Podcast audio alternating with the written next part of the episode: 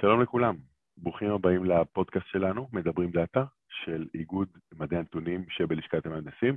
היום הפרק החמישי שלנו, והנושא הוא איכות סביבה, אה, נושא שקרוב לליבי, ולכן הזמנתי את אה, דוקטור אורי רול מאוניברסיטת בן גוריון, אה, לדבר איתנו על איך אנחנו משתמשים בדאטה בשביל לדעת מה שלום הסביבה ובשביל לשמור עליה. עכשיו אורי, אתה, תודה שבאת, תכף תציג את עצמך, אני רוצה להקדים ולהגיד שאורי הוא אקולוג, למי שלא יודע מה זה אקולוג, באמת, אני מקווה שאורי תסביר, אבל אני מדמיין כזה פקח של רשות הטבע והגנים, מסתובב עם ארבע על ארבע בנגב, אה, חי באוהל ועם נעלי מטיילים. אני חושב אורי הוא באמת כזה, חי במדרשת אה, שדה בוקר.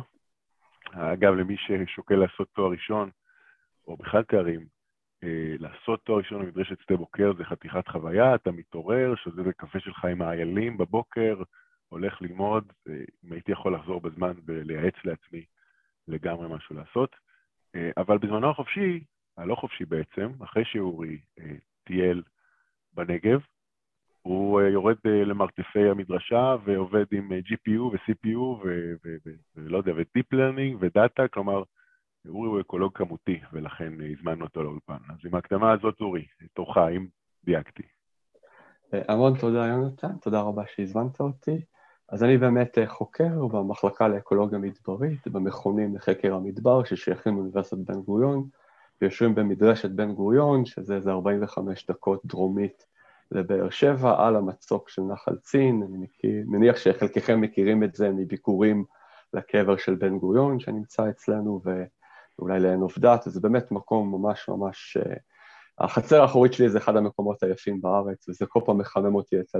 את הלב מחדש לקפוץ לשם. והאידיאל שיונתן סיפר על מה זה מבחינתו אקולוג, הלוואי והייתי יכול להיות. זה, זה כאילו, שם היה לי הרבה יותר מדי מול המחשב, הרבה פחות מדי באמת בשטח עם הקפה והסנדלים. אז uh, עבור מי שלא יודע, אולי נעצור רגע, תסביר לי מה זה אקולוגיה. אז אקולוגיה בעצם זה קודם כל תת תחום בתוך הביולוגיה, שמתעסק בשאלות שיכולות להיות גם מאוד מאוד גדולות, עד רמת העולם כולו, כן? כלומר, לצורך העניין, אפשר להסתכל על דינמיקה או על שוני או על אבולוציה של חיות וצמחים לאורך מיליוני שנים על פני כל כדור הארץ, על פני יבשות וכן הלאה. וכל הדברים האלה נכנסים לתוך אקולוגיה מן הסתם עם קשר לאבולוציה ולהרבה מאוד מדעים אה, נלווים. יחד עם זה, מתוקף זה שהאקולוגים יש להם עניין ותשוקה לטבע באופן בסיסי, אז יש להם גם הרבה מאוד, הרבה פעמים, אה, עניין בשימור של הטבע ובהשפעות על האדם של הטבע, ואז זה קושר אותנו לתחום, שוב, לדיסציפלינה המדעית שנקראת שמירת טבע. עכשיו, שמירת טבע זה לא רק הפקח של רשות הטבע והגנים, או האיש שעובד בחברת הטבע, שמירת טבע היא גם דיסציפלינה מדעית שבאמת מסתכלת על האינטראקציה המאוד מאוד מורכבת של האדם עם הטבע, לאורך הרבה, לאורך, כאילו, עוד פעם, סקלות מאוד מאוד גדולות, אה, ואנחנו מודעים לזה שזו אינטראקציה דו-כיוונית, כן? דברים שאנחנו משפיעים על הטבע והדברים שהטבע מושפע עלינו. אה, וכל הדברים האלה הם בעצם דברים שנכללים בתוך המדע הזה.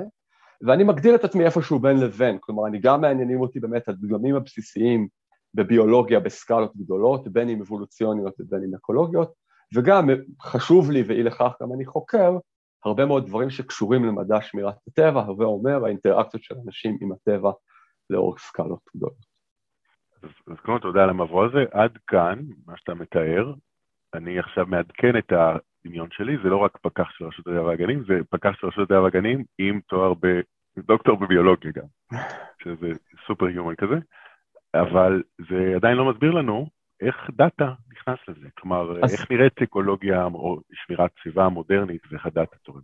נכון. אז, יפה, אז בדיוק העניין הזה של איך דאטה בעצם נכנס לסיפור הזה, הרבה פעמים כשאנחנו מדמיינים, שוב, לך יש את הדמיון של הפקח, לרוב האנשים יש אולי את הדמיון של החוקר או חוקר הטבע שיושבים להם בג'ונגל ומסתכלים על גורילות וכאילו עושים פוצלה מוצלה לדולפינים, והמרחק בין זה לבין דאטה הוא, הוא, הוא, הוא רב. אבל מה שאנחנו צריכים להבין זה שלמרות שבדמיון שלנו, ובין היתר גם בהגדרה שלנו, ככל שאנחנו מתרחקים לצורך העניין נגיד מפיזיקה או מתמטיקה, המדעים נהיים יותר רכים, הרכות הזאת היא בעצם אומרת שיש לנו הרבה יותר אי ודאות. באקולוגיה אמרנו, אנחנו עולים מאוד מאוד בסקאלה, ולכן רמת אי הוודאות שלנו לגבי התופעות הולכת ועולה באופן בכלל לא פרופורציונלי. כלומר, אנחנו לא יכולים, אתה יודע, כשאנחנו מגיעים לאיזשהו משהו, איזשהו מישהו אמר, כלל טוב באקולוגיה, כלל טוב, הוא תופס יותר מהטלת מטבע, הוא טוב ב-50% מהמקרים ומעלה. אי לכך, עקב אי הוודאות הזאת, אנחנו נדרשים אז להרבה יותר כלים כמותיים בשביל לנסות להפריד את המוץ מהתבן. כאשר יש לך הרבה מאוד רעש במערכת, ומערכות אקולוגיות באופן בסיסי הן מאוד מאוד רועשות, בשביל לנסות להבין איזשהו דגם בסיסי, אתה צריך פתאום להתחיל להשתמש בתותחים הכבדים, שמתחילים בכלים סטטיסטיים שהולכים ונהיים מורכבים יותר ויותר, ותמיכה במסקנה שלך או בתופעה שאותה אתה חוקר, משלל מקורות מידע שיכולים להיות מאוד מאוד רחבים, ואני מניח שתכף נרחיב על זה. אז המדע נהיה רך, אבל הכלים הכמותיים נהיים הרבה יותר קשים. אם תשאל את הקולגה שלי שעובד במחלקה, ל, בוא נאמר, לגנטיקה או, או לביולוגיה של התא, אז הם מריצים ג'ל, מסתכלים בג'ל, יש פס, אין פס, לא צריך בשביל זה סטטיסטיקה. אצלי החיים הרבה יותר מורכבים. אז אני חושש שאני עומד להקשות עליך, אה, על אף שכמובן הבנתי את כל מה שאמרת, אני אצטרך דוגמה. אז אה, כן. האם נגיד התחממות גלובלית או היכחדות אה, מינים, האם אתה יכול להדגים את התהליך על, על, על הדוגמאות הללו או אחרות? אז, אז, אז קודם כל, אני, בנושא של התחממות גלובלית, לכשעצמו החקר של, או המחקר של ההתחממות הגלובלית, שמתרחש כבר 35-40 שנה בצורה מאוד אינטנסיבית, במהותו הוא מחקר מתחום הפיזיקה, מתחום מדעי כדור הארץ, ומיטב החוקרים של העולם משתמשים אולי ביכולות חישוב בין המתקדמות שיש היום לאיזשהו יישום שהוא לא צבאי, בשביל לנסות להבין אה, את העבר, הווה ובעיקר עתיד של אקלים כדור הארץ. זה מערכות שוב פעם מאוד מאוד מאוד מאוד מורכבות, כי יש לנו עמודים כאלה של אוויר שנעים על פני כדור הארץ, ואתה, ברגע שאתה מתחיל למדל את זה בזמן ובמרחב, מצטבר לך הרבה מאוד רעש. ההקשר שלנו, של האקולוגים, הוא איך התחממות כדור הארץ יכולה להשפיע על חיות וצמחים, אם אני לוקח את הנתונים שהפיזיקאי נותן לי, או של ה-IPCC נותן לי, ואני אומר, אוקיי, זה איזשהו נתון, ועכשיו אני מתחיל לראות איך החיות מתנהגות בהתאם לזה. כנ"ל לגבי הכחדות מינים. הכחדות מינים זה איזשהו, יש לנו עבר, הווה ועתיד, נכון? אנחנו יודעים פחות או יותר מה היה בעבר, כמובן שככל שאנחנו הולכים יותר אחורה, מידת הוודאות שלנו פחותה, הפאזל שלנו מתחיל להיות בו חסרות חתיכות. יש לנו מידע יחסית לא רע על מעט יחסית מינים, אנחנו תכף ניגע בנקודה הזאת במהלך הנגיד 100-150 שנה האחרונות, אנחנו יודעים איזה מינים היו לפני 150 שנה האחרונות, אנחנו יודעים איזה אנחנו רואים היום, ואפשר לעשות כמובן אקסטרפולציה. אבל אפילו בעניין הזה של הכחדות מינים אני אתן דוגמה. אז אחת הדוגמאות הכי פופולריות של הכחדה של מין נקרא עוף הדודו. עוף הדודו היה מין של יונת ענק, בערך בגודל כזה, שחיה על אי אחד באוקיינוס ההודי, והתגלתה במאה ה-16 ובמאה ה-17 היא כבר נכחדה על ידי המטיילים שהיו שם. ובאנגלית אפילו הביטוי Gone like a dodo זה ביטוי לזה שמשהו שהיה ואין עוד. ואנחנו יודעים בדיוק מתי הדודו נכחד, כי זו התצפית האחרונה שיש לנו בדודו ואז הוא נכחד. אבל בעצם כשאנחנו חושבים על זה, הפעם האחרונה שראיתי ציפור, היא לא בהכרח הפעם האחרונה, או, או כל חיה שהיא, היא לא, היא לא הנקודה שבה היא נכחדה, היא רק הפעם האחרונה שאני ראיתי אותה. ואז בעצם באו כמה חוקרים שעם חלקם גם עבדתי, והתחילו לחשוב על מודלים סטטיסטיים שנהיים, הולכים ונהיים די מורכבים, איך אני יכול בעצם לדעת, בהינתן התצפיות שהיו לי בדודו לפני התצפית האחרונה, עד התצפית האחרונה, מתי אני משער שהוא באמת נכחד. ופה אנחנו מתחילים להיכנס למשפחה של מודלים סטטיסטיים, שבמקום להסתכל על המדדים של הנטייה המרכזית, שיכולים להיות כאילו אה, החציון או הממוצע או, או אה, הרבה מאוד התפלגויות שהן מאוד טובות להגיד לנו דברים כאלה, אנחנו מתחילים להסתכל על, על הזנבות של ההתפלגות. ואז אנחנו צריכים כלים סטטיסטיים שכל המטרה שלהם היא להגיד, אני מסתכל על הזנב של ההתפלגות, אני, אני, אני מתאים לו את הנתונים שיש לי, ואז אני רואה מתי ההתפלגות הזאת, שהיא נגיד מוגבלת, מסתיימת ואומרת לי, נגיד ב-95% סיכוי, שם נכחד הדודו. וכמובן שאם יש לי המון המון המון המון תצפיות, ואז אפס, אז אני כנראה קרוב יותר למועד ההכחדה. ואם יש לי יחסית מעט תצפיות שהולכות ומתארכות בזמן לקראת התצפית האחרונה, אז יש סיכוי שמועד ההכחדה הוא אפילו יותר מאוחר. וכדוגמה לזה, אז היה לנו, יש לנו בעצם, היה לנו, יש לנו, תכף תבינו את זה, מין של צפרדע בישראל, שקוראים לה עגול לשון שחור גחון, שלא קיים בשום מקום, מקום בעולם, התגלה בשנות ה-40 בעמק החולה, ותוך משהו כמו 10-15 שנה לא נצפה יותר. לאחר יבוש החולה, המין הזה לא נצפה יותר, ובשנות ה-90 הארגון הבינלאומי לשמירת טבע אה, של האו"ם הגדיר אותו באופן רשמי כנכחד מן העולם.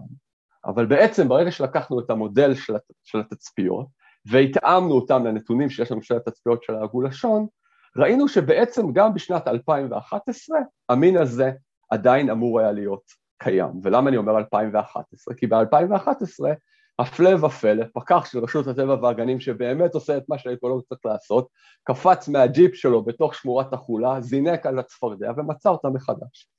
ומאז ועד היום בעצם אנחנו באמת חוקרים את הצפרדע הזו בעמק, מנסים להבין מי, מה היא, כמה היא ואיך אפשר לוודא שהיא לא תיכחד לנו שוב או בעצם בפעם הראשונה.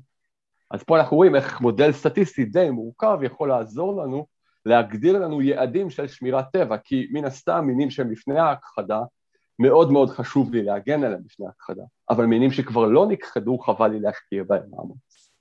האמת, זה סיפור, סיפור מדהים. אם אני, ברשותך, אני אנסה לזקק מה קרה פה. התצפיות, לפחות בסוגיית ההיכחדות, הנתונים זה מתי מין זה או אחר נצפה לאחרונה. נכון. מוסכם, הדודו הוא לא נכחד מיד עם התצפית האחרונה שלו, אז ככל שחולף זמן ואני לא צופה בו, גדלים הסיכויים שהוא נכחד. כמה גדלים הסיכויים, אז פה נכנסים, אני מניח, המודלים ההסתברותיים, נכון? הם סטוכסטיים, לא דטרמיניסטיים. המודלים הסטוכסטיים שמתארים את אותה, ממדלים, מחמתים את אותה אי-ודאות. אה, ואתה אומר, אה, אוסף מדעני משתמש באוסף מודלים א', ישב באו"ם, הגיעו למסקנה שצפרדע איננה. אבל כנראה שהמודל אולי לא היה מחויל, או שנעשתה, לא יודע, טעות מסוג ראשון, אה, ולראיה אותו פקח ראה שהמודל החטיא. סיפור מדהים האמת.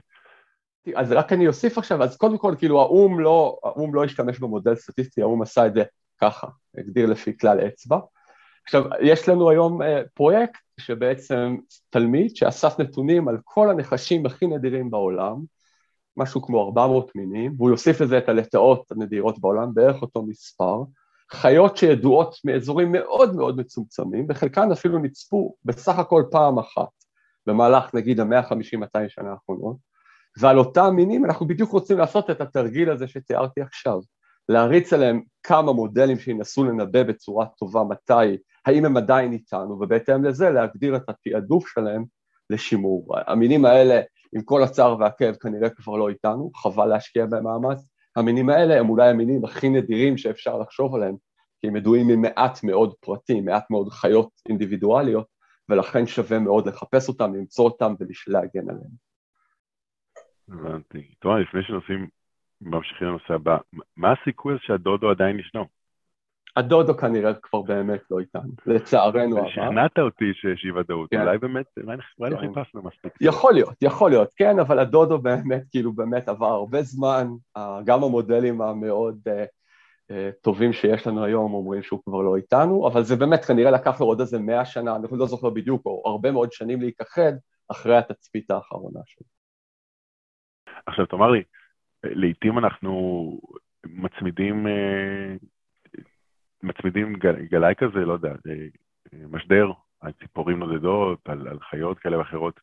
זה, זה דאטה מסוג אחר, נכון? זה לא נכון. תצפיות חוזרות. נכון. אז פה אנחנו גם כן אה, נכנסים למין מהפכה מאוד מעניינת בעולם של דאטה, שבעבר אנחנו האקולוגים היינו במצב שאנחנו רודפים אחרי כל נתון. כן?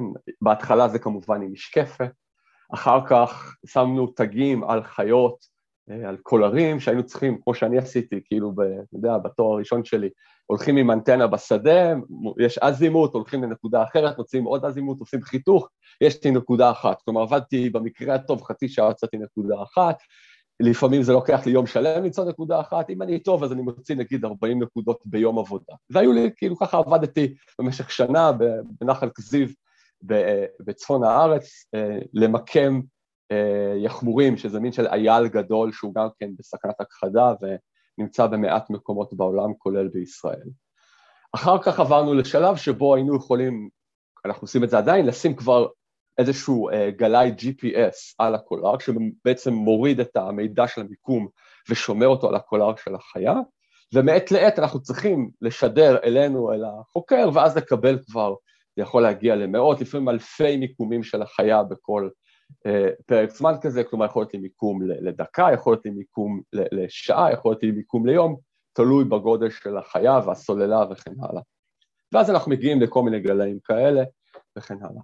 היום אנחנו בעולם אחר לגמרי, שבו יש כבר מערכות שבין היתר אה, חלק מהן אה, במצב מאוד מתקדם בישראל, מחקרים מהאוניברסיטה העברית ואוניברסיטת תל אביב, ואנחנו עושים כאלה גם אצלנו עכשיו, ששמים תגים מאוד מאוד מאוד קטנים על חיות, ברמה של גרם ומטה, שמשדרים בתדירות של פעם בשנייה, ונותנים לנו אינפורמציה יכולה להגיע לרזולוציה של מטר, על עשרות ואולי אפילו מאות חיות בו זמנית, ומעולם שבו אנחנו רודפים אחרי הנתונים, אנחנו בדיוק נכנסים לעולם של ביג דאטה, של יכולות להיות עשרות ויותר מיליוני תת נקודות פר חיה, שאז אתה נכנס לכל, ה, לכל המורכבות שאתם מכירים מהעולם של דאטה, של מה אני, איך אני מתנהל עם זה, איך אני מנקה את זה, איך אני עושה לזה ולידציה, איך אני שמה בעצם רואה את התופעות הגדולות מתוך הרבה מאוד נתונים שיש לי.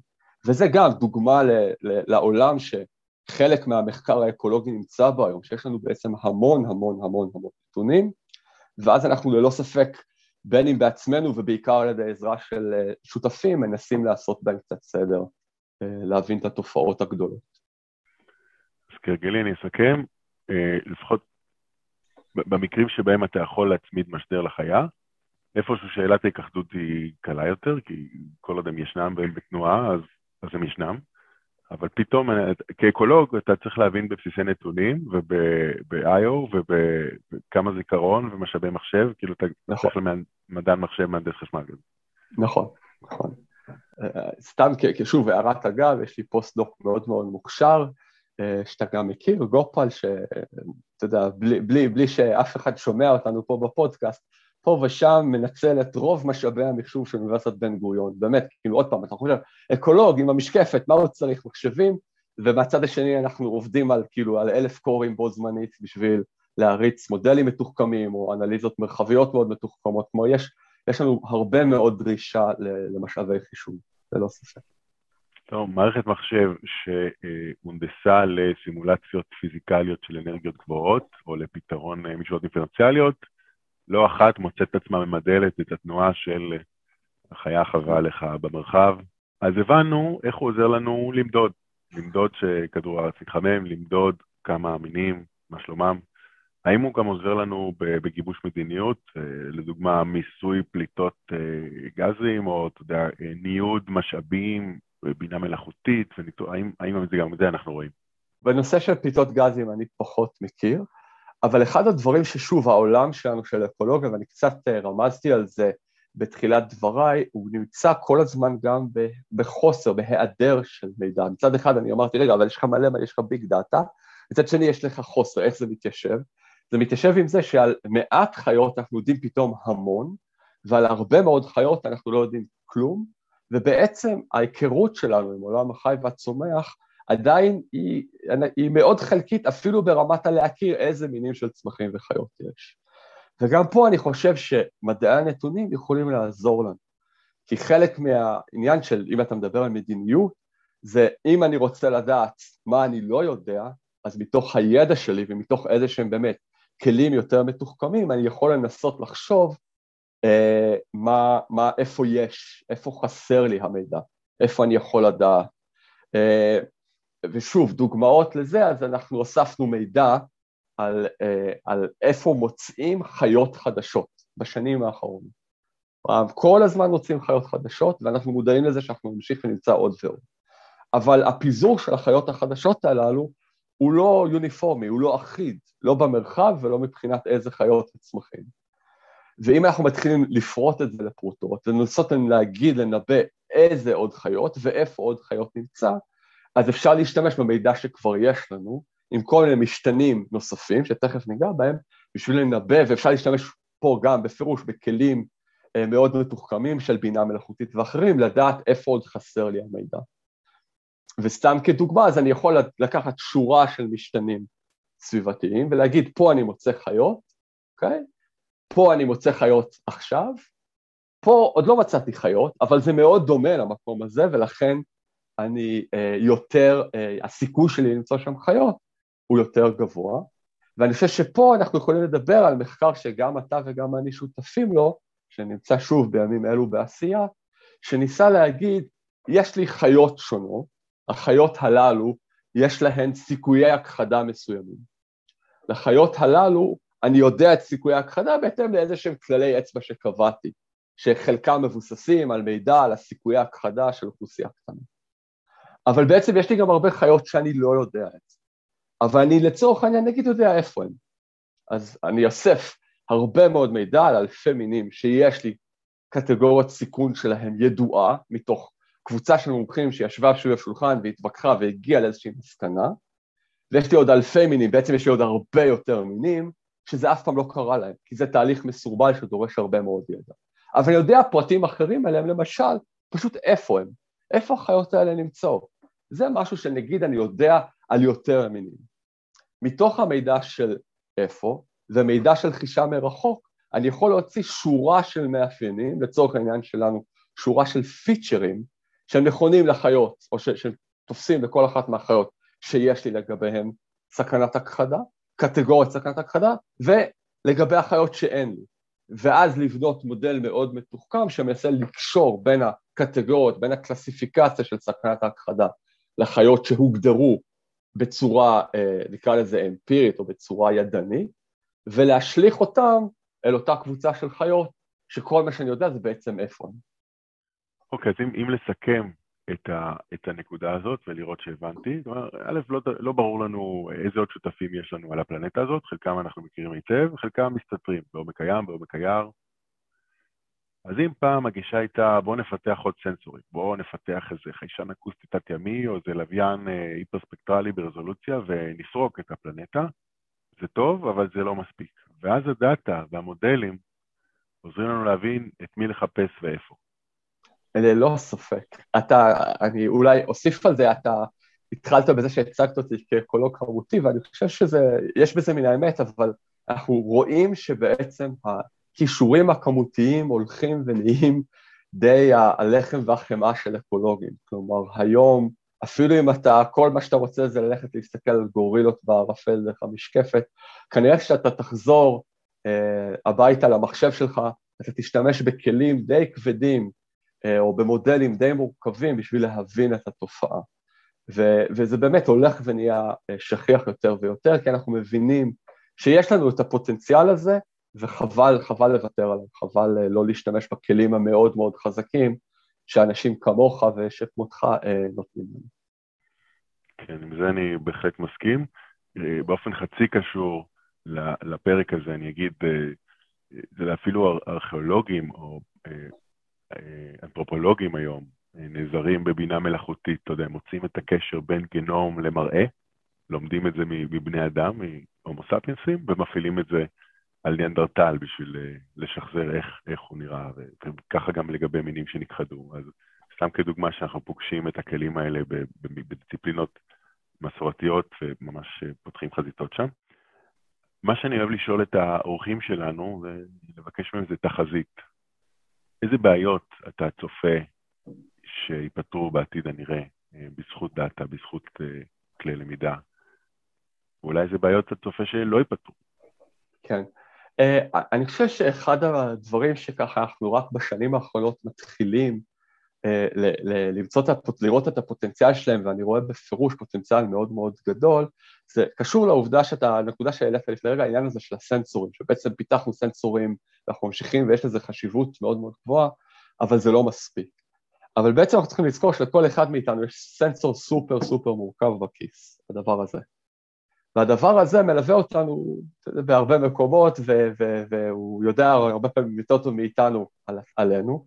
אורי, אני רק אגיד שהרבה רק שומעים אותנו ולא יודעים כן, סליחה, סליחה, אני הרמתי את, את הנייד שלי, את המסך נבון, את הסמארטפון שלי. נכון, סליחה. ו, והסמארטפונים האלה שמלווים אותנו, ומן הסתם כל ה databases המאוד מאוד גדולים שנמצאים מאחורה, בין אם כל פעם שגיגלתי משהו, נכנסתי לוויקיפדיה או העליתי כמובן באופן אקטיבי פוסט או תמונה לרשת חברתית, יש שם בלי סוף מידע, מידע בכמויות שאתם יודעים טוב ממני שהוא עולה הרבה מעל כל דבר, כל מידע אקולוגי שיש לי. ורובו המכריע, 99.99 אחוז, אותי כאקולוג או כאיש שמיעת טבע לא מעניין. אבל בתוך הים של הדאטה הזה, יש גם הרבה מאוד מידע על הטבע. הצטלמתי בחוץ, לא יודע מה, היה היופי של, עם האוטו החדש שקניתי, יש ברקע עץ, העץ הזה בשלכת, העץ הזה מלבלב, זה דאטה, אוקיי? אה, נכנסתי לגוגל ובדקתי מתי זמני הפעילות של הפתיחה של שמורת הטבע הזאת והזאת הטיול שלי בשבת. זה data. וה data הזה הוא אדיר והוא הולך ומצטבר, ואני חושב שאם אני חושב על החזון שלי בעתיד הלא כל כך רחוק לעין, אנחנו נוכל אולי לנצל את חלק לפחות, אולי הרבה מה data הזה, בשביל לעשות מעין, אה, אה, אה, אה, נקרא לזה, אה, טלסקופ חלל, אבל על כדור הארץ, שאוסף את ה data הזה באופן קבוע ואומר לנו איזה חיות יש איפה ומתי.